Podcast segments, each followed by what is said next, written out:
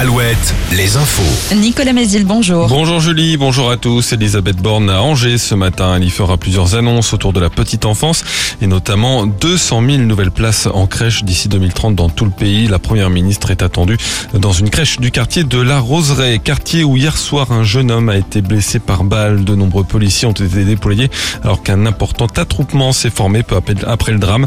L'agresseur aurait pris la fuite en courant selon des témoignages.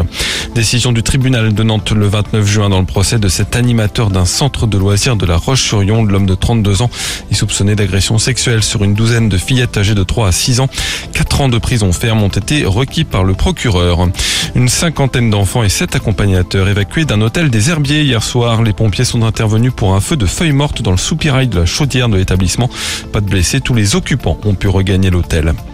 Les cultures de maïs sont au plus bas depuis 30 ans en France et c'est en Pays de la Loire que leur surface recule le plus, moins 17% par rapport à l'an dernier.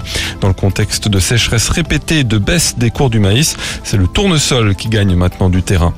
Le dossier du rattachement de la Loire-Atlantique à la Bretagne, une proposition de loi été examinée hier en commission à l'Assemblée nationale, texte à l'initiative du député morbihanais Paul Molac qui vise à organiser un référendum en Loire-Atlantique pour que ses habitants se prononcent sur la réunification avec la Bretagne. On écoute Paul Molac. C'est quand même une loi de bon sens. Qu'est-ce qu'on demande Que la population de Loire-Atlantique puisse s'exprimer sur une question qui n'est pas tranchée depuis que les régions programmes ont été faites dans les années 70. Donc ça me paraît tout simplement euh, un élément de ce que devrait être une démocratie. C'est-à-dire que quand il n'y a pas d'accord entre le peuple et ses élus, eh bien on fait trancher par le peuple une consultation ou un référendum. Et ça, je pense que c'est quelque chose qu'on aurait tout intérêt à faire beaucoup plus souvent. Et la proposition de loi sera examinée en séance dans l'hémicycle jeudi prochain. Les premières réponses tombent ce soir pour Parcoursup. Les candidats sauront dans quelle formation ils sont acceptés ou non. Ils ont quelques jours pour répondre à chacune des propositions. Cette phase dure jusqu'au 13 juillet. Il ne reste déjà plus que trois Français en lice à Roland Garros. Hier, Gaël Monfils, blessé au poignet, a déclaré forfait pour le deuxième tour. Six tricolores, dont Caroline Garcia et Lucas Pouille, ont été éliminés hier.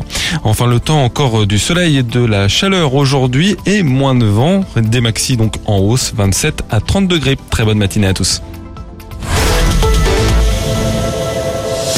Alouette, Alouette. le 6-10, le 6-10 de Nico et Julie.